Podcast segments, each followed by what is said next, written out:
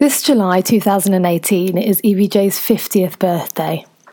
To celebrate this occasion, EVJ is producing an online collection of topics, keeping in mind veterinary medicine 50 years ago.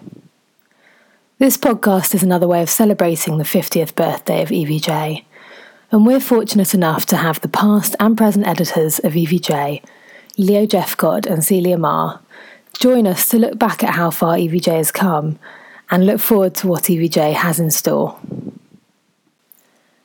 Leo has been associated with the Equine Veterinary Journal for 45 years. He was assistant editor from 1973 to 1975, when he took over as editor from John Hickman, making him the second editor of the journal. Leo is now Professor Emeritus of Veterinary Science at the University of Sydney. Celia Marr became the fourth editor of the journal in 2009 and currently juggles a position whilst working as an internal medicine clinician at Rossdale's Equine Hospital. Leo, thanks very much for joining us for this special um, edition of the Equine Veterinary Journal podcast, coming all the way from Australia. Could you start off by telling us a little bit about um, when the journal was started and what inspired its creation and who was around um, to start the, the journal? Okay, okay. The journal, of course, came from the British Equine Veterinary Association that was set up in 1961, and it held day meetings and a, an annual conference every year. And from the day meetings and from the annual conference, uh, proceedings were pro- produced. Um, and these were really very well done. The uh, British Equine Veterinary Association had an editor, and his name was Ian Silver, Professor Ian Silver from um, from Bristol, um, and he looked after the proceedings from 1961 till um, about 66 or uh, thereabouts, uh, and the proceedings of the day and and, and, annual conferences were published in in the proceedings book, which was came out uh, once uh, once a year, um, and. everything really was extremely good with these proceedings, except that they were not peer reviewed. Um, the, the papers were not peer reviewed. They were edited but not peer reviewed. And so um, the association wanted to raise the, raise the standard and wanted to um, start or initiate a journal only for equine veterinary science, which really was not available at, um, at, this time in the in the mid to late 60s, and so they were thinking on how best to do it, and they planned it really fairly well and asked um, a luminary in the uh, British Equine Veterinary Association, Colonel John Hickman, to be the first to, be the first editor, uh, and that was in about 19, about 1967, I suppose. And he was um, not only a very senior person in the profession, the first president of BEVA, but but also somebody uh, in the University of Cambridge who um, was uh, academically very, very, very, very sound.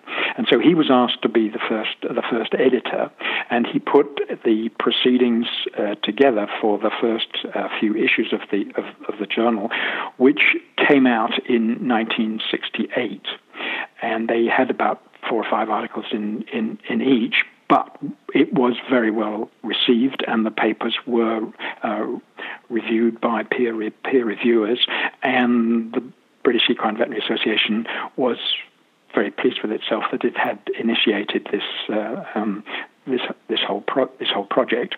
And Colonel Hickman went on from strength to strength to build up the journal uh, in the, um, the, the the first few years. Um, I was not associated. The first assistant editor was Dr. Alistair Fraser, and in 1973 I became the second assistant uh, editor and learned how to uh, uh, to manage the the, the, the, journal. Um, Colonel Hickman was in Cambridge, and I worked in Newmarket and uh, lived in Fordham, which is, as you know, the headquarters of, of the British Equine Veterinary Association now. Um, and so it was all very close together. The printer for the uh, first few years of the journal until it went to Gearing's in in, in Maidstone um, was a, a, company in in Ely, in Ely.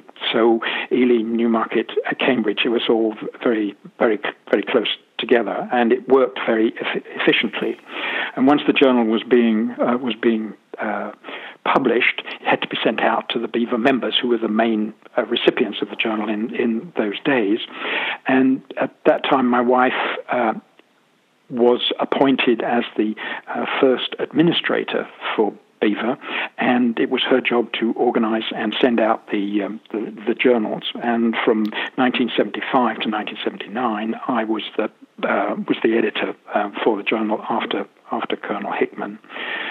So those first few years were really very important in getting the journal started, um, and I kept things going and, and uh, hopefully um, things to a certain extent. But it really wasn't until 1979 when I knew that with my uh, commitments, I couldn't continue uh, to, to, to be the editor. It was t- uh, too kind, time consuming for me, and um, I managed to talk uh, Peter Rossdale into considering to be the uh, the third editor of the of EVJ, um, which he very graciously did, and then managed to to be the editor for 30 years after after that and um, I can talk for hours on how he improved. I mean, he was an absolute luminary um, because he was the senior partner in a veterinary practice in Newmarket that required 100% from him, and somewhere along the line, he produced another 100% to manage the journal and to improve it and to enlarge it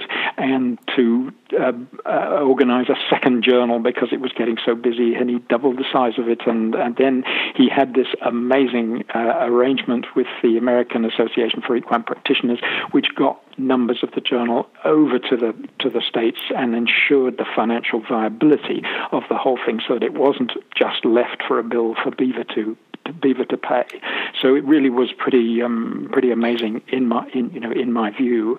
And then when Peter retired, they um, uh, changed the way that the journal was done. It went over to a professional publisher um, instead of being run by by Peter's own publishing company and uh, Wiley and John Wiley and Company, and um, and that uh, started, and then they appointed Celia as the um, um, the fourth editor, uh, and she has been spectacularly successful as well.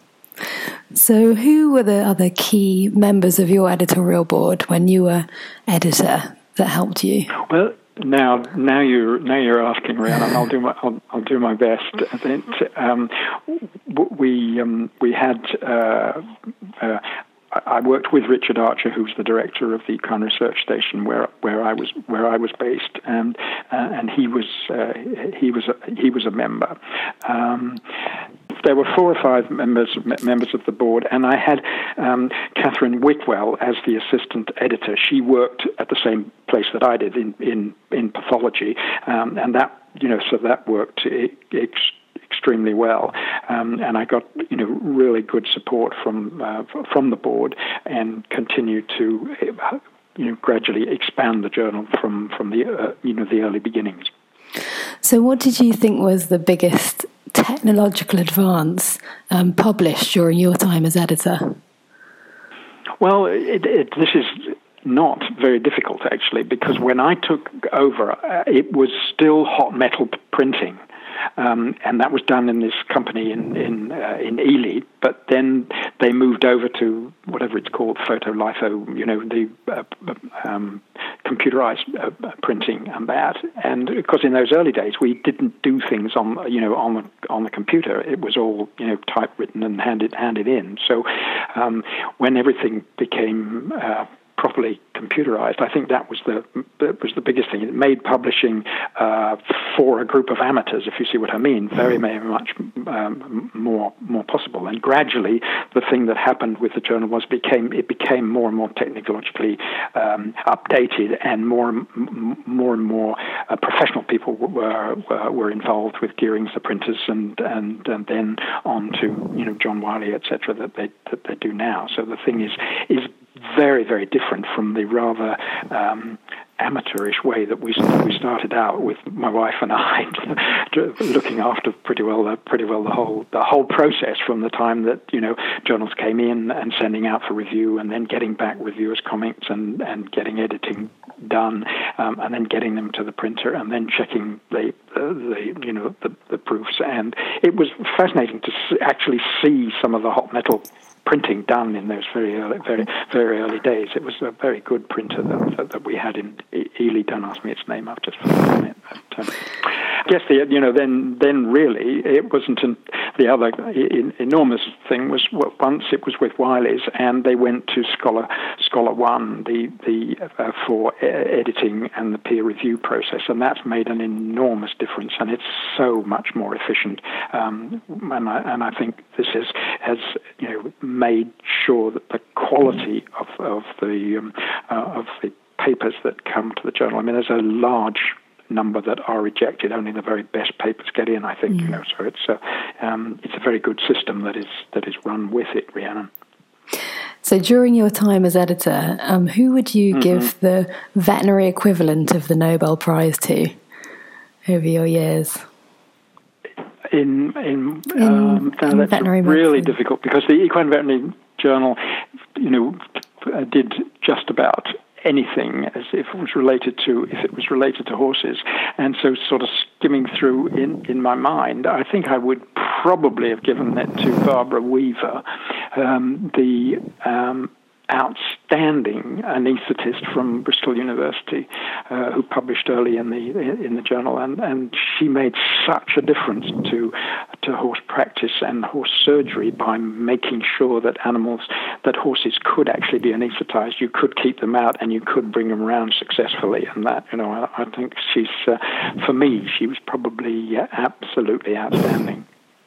Fantastic. But, there were many other people. I mean, Peter Rossdale himself was uh, amazing, and, and and you know, and Twink Allen, and and then there's some uh, um, Les Vaughan. There's a, you know a, a, remarkable number of people that did that did really well, um, and so I suppose that choosing a topic is was actually quite difficult. But I think yeah. from the point of view of how important it is 50 years later, then anesthesia is certainly one of the ones that that. Um, I, I, mean, the you know the the the other thing of uh, Twink Allen and Peter Rossdale's you know contribution to mare fertility uh, uh, has made an absolutely outstanding contribution to improved um, conception and foaling rates in, in foals and generally in, in you know in fertility. And I, I, think that you know then also with with with the surgeries and the people that we chose to to do these articles, I, I think have done a, an excellent job in showing how important that the early work was and how these uh, topics are still very much in the um, uh, in need for, for further you know further advancement.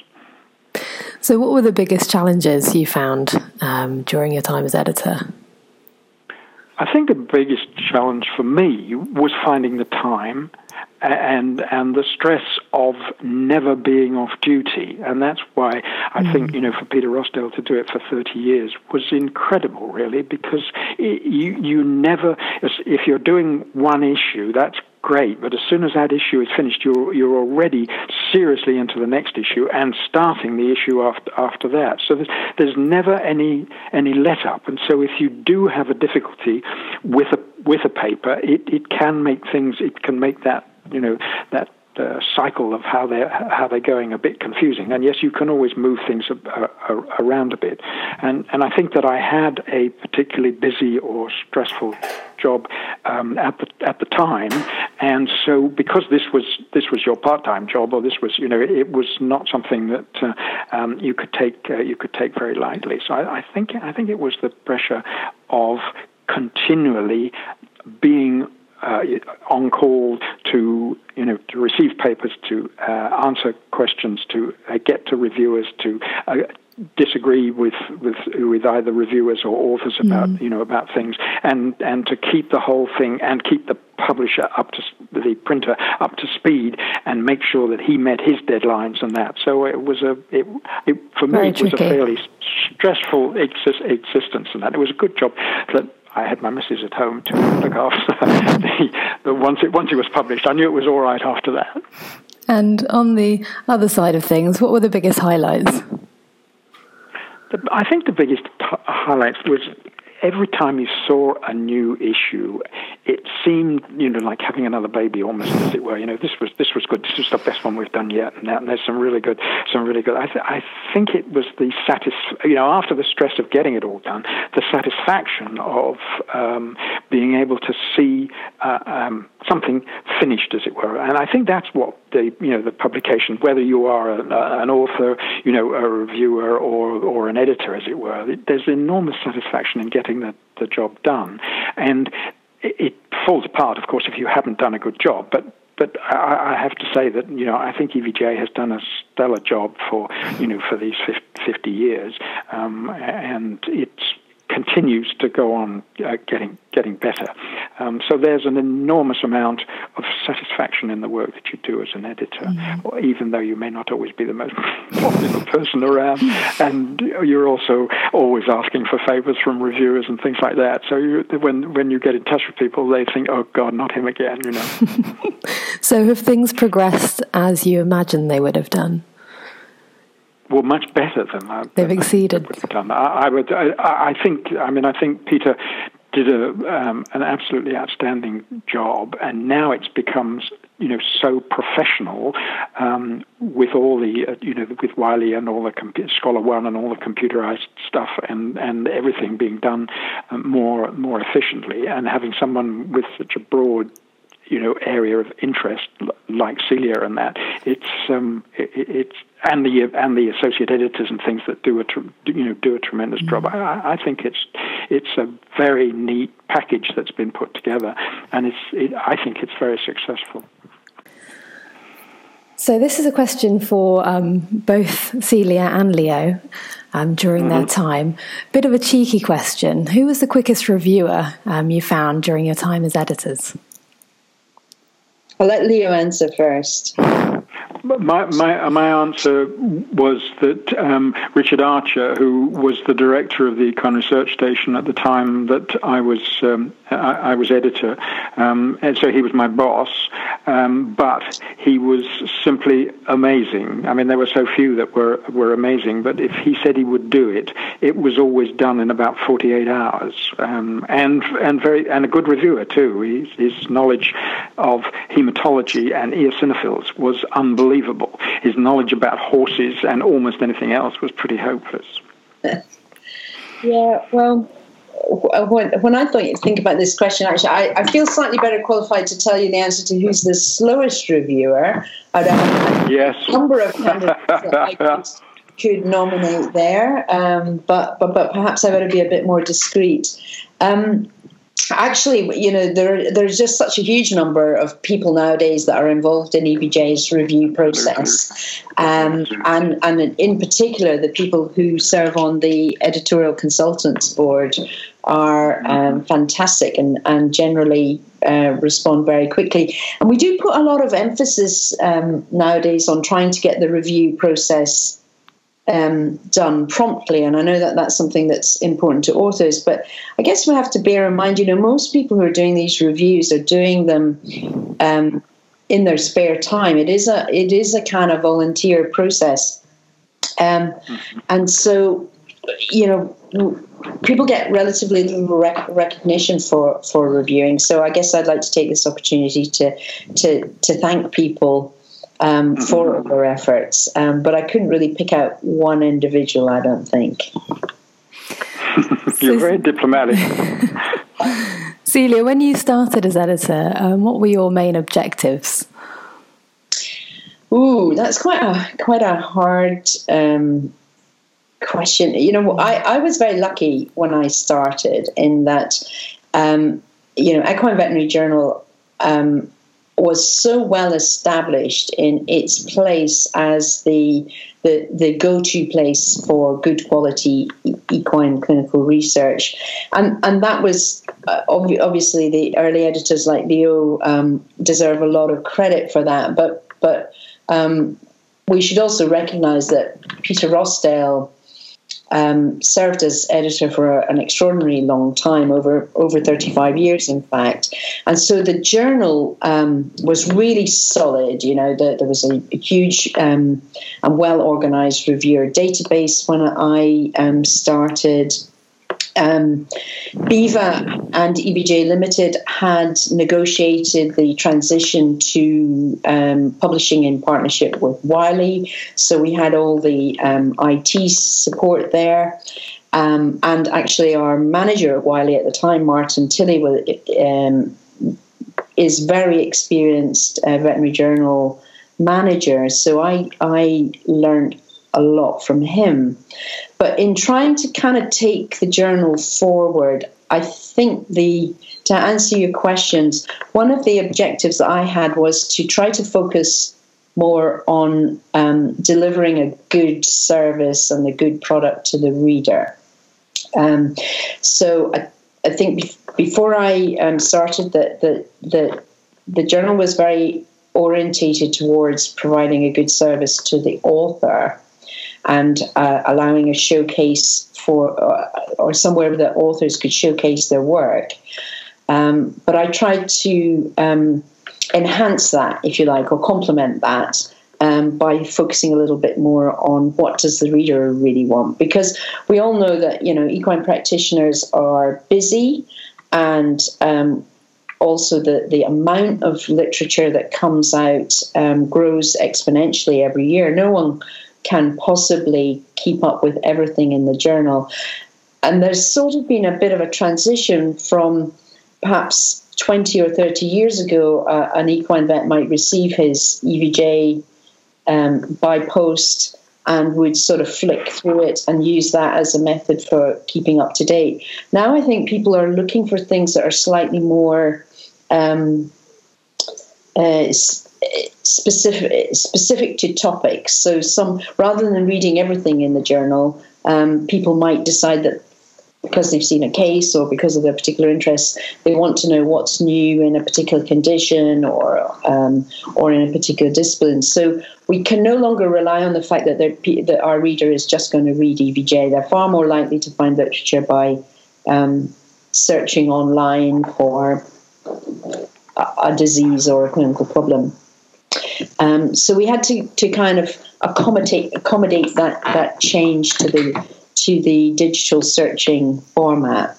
And, and, and things like actually Rhiannon, you're to be credited for introducing the podcasts. That um, that was um, your idea. I don't expect that when you came to me with that idea that you realised the, that the inevitable result would be such a good idea you had to do it Um, Thank you.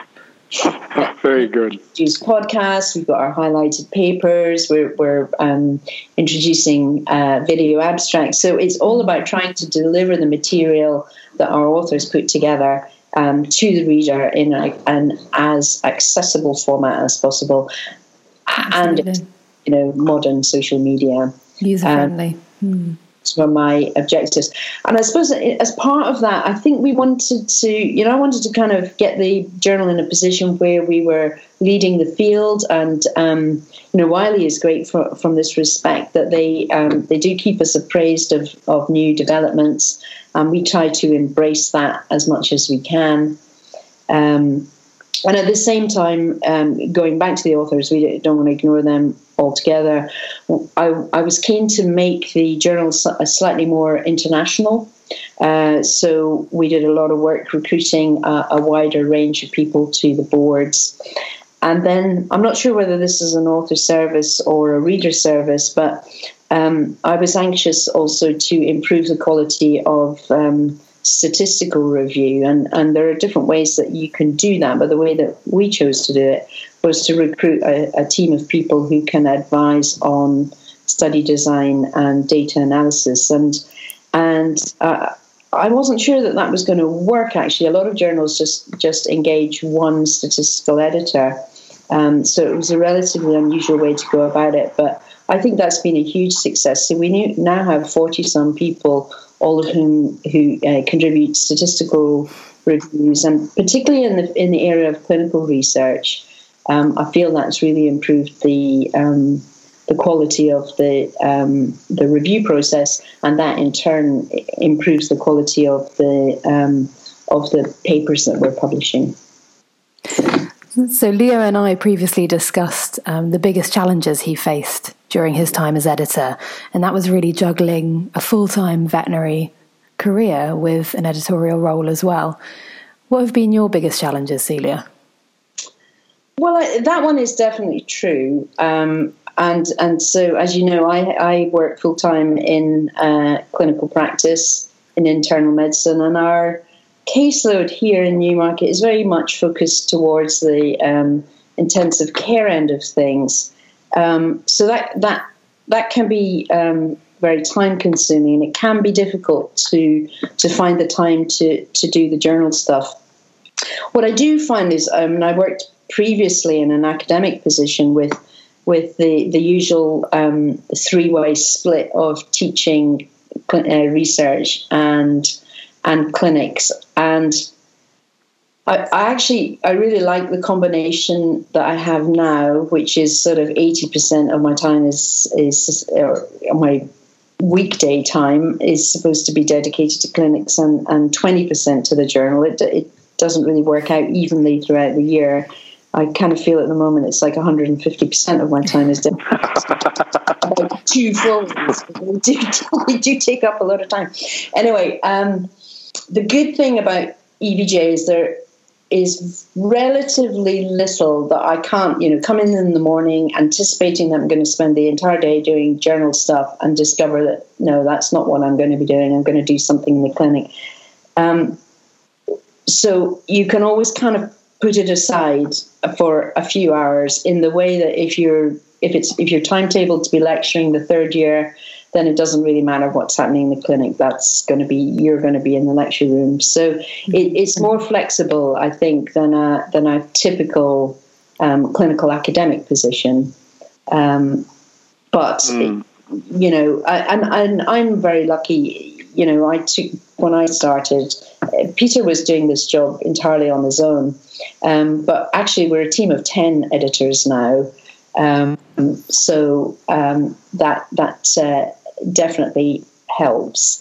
Um, mm. And it also, I think, one of the challenges I have is at the end of the day, I am really just a, a clinician. You know, the the range of science that we have to address is way beyond my um, knowledge. Um, but that's that's where my fellow editors really uh, help a lot. So we've tried to recruit our editors to encompass the breadth of material that EVJ deals with. Mm-hmm. And a question for you both. What do you envisage the biggest advance in equine veterinary medicine over the next, say, 10 years will be? Leo can go first.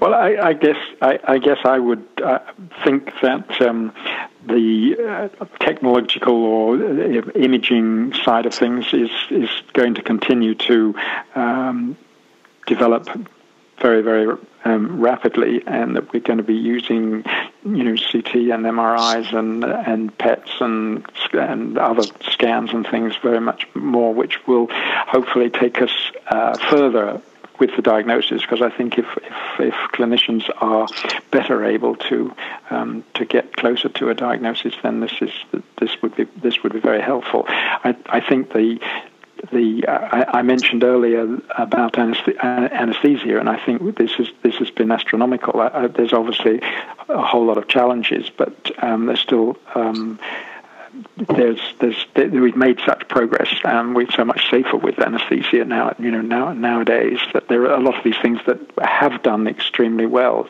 So where is it? and again with surgery, that there's been so much done. That one can't see quite such uh, tremendous. Uh, so it would be much more in terms of, of uh, things like imaging and pathology to assist with um, um, with di- with diagnosis and um, tests for clinicians and so you know and, and so on. Yeah, I would definitely agree that imaging is is up there. If you think, um, and and that that's been a progressive theme over many years, but it certainly uh, continues to explode. The other area that I I think that we're just beginning to to see um, it coming into the hands of clinicians, but is the sort of genomics and metabolomics and so forth. And you know, even things like the, in, in infectious disease, um, the introduction of PCR and, and bringing that into the hands of um, clinical practice has yeah. transformed yeah. how we manage infectious disease, and that's that's going to build and build. I mean, the the um, the ability to screen for a wide range of pathogens um, quickly and easily, and you know, and also just identify pathogens that we had never even heard of um, before. Um, for sure, there's a whole bunch more coming. Um, so I think the introdu- I don't know quite what the right phraseology is. The molecular diagnostics, I suppose. Mm-hmm. And with that, okay. um, I think clearly we're beginning to see work identifying genetic um, traits and how they much of the research so far is, is, or much of the interest if you like in the industry is looking at um, how specific genetic markers might relate to um, physiological traits of the horse. Um, but what I think is much more exciting is um, genetic markers for disease, mm-hmm. uh, which will hopefully allow us, one, perhaps once we understand the um, the epidemiology and environmental factors a bit better too. But that that's a really exciting area that I think if you come, whoever's um, dealing with the journal in another fifty years' time, my bet would be that they would be doing a lot of that sort of stuff. Okay. Celia, what um, can we expect from EVJ in the near future? Oh well, we've got we've got various initiatives going on. We, we just launched uh, our our website actually has just migrated to a new platform which offers much more flexibility and the ability to add in interactive tools. So we're looking into how we can use journal articles to perhaps support a program of um, continuing education credit. Um, increasingly, for all sorts of reasons, we, we all need to accumulate um, validated um, accreditation points. So that's something that, that the um, the journal is very interested in pursuing. Um, we are also keen to sort of look at ways for um, expanding our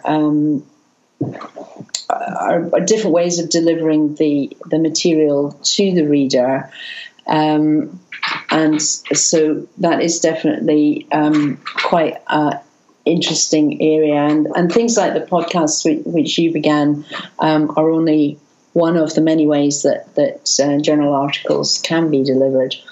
But I think it's important also not to lose, lose sight of the sort of core values. So I would hope that in 10 years' time we'll be able to continue to say that, uh, you know, we have uh, the highest impact factor um, for a single um, clinical journal, a single species clinical journal and um, also that we'd like to continue to be really prompt in our review processes.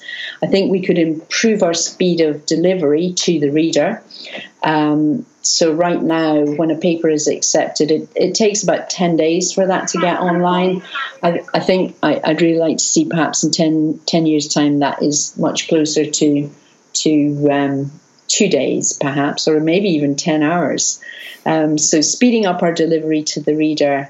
Um, but it's important, I think, also to. Um, I don't know if you can have an aspiration to continue do, to do the same, but I, I think I'd like to continue to maintain the quality that the editors over the last 50 years um, have been able to deliver. Celia and Leo, thank you so much for joining us for this special edition. We really appreciate it. Thank you. Good. Oh, it's a pleasure.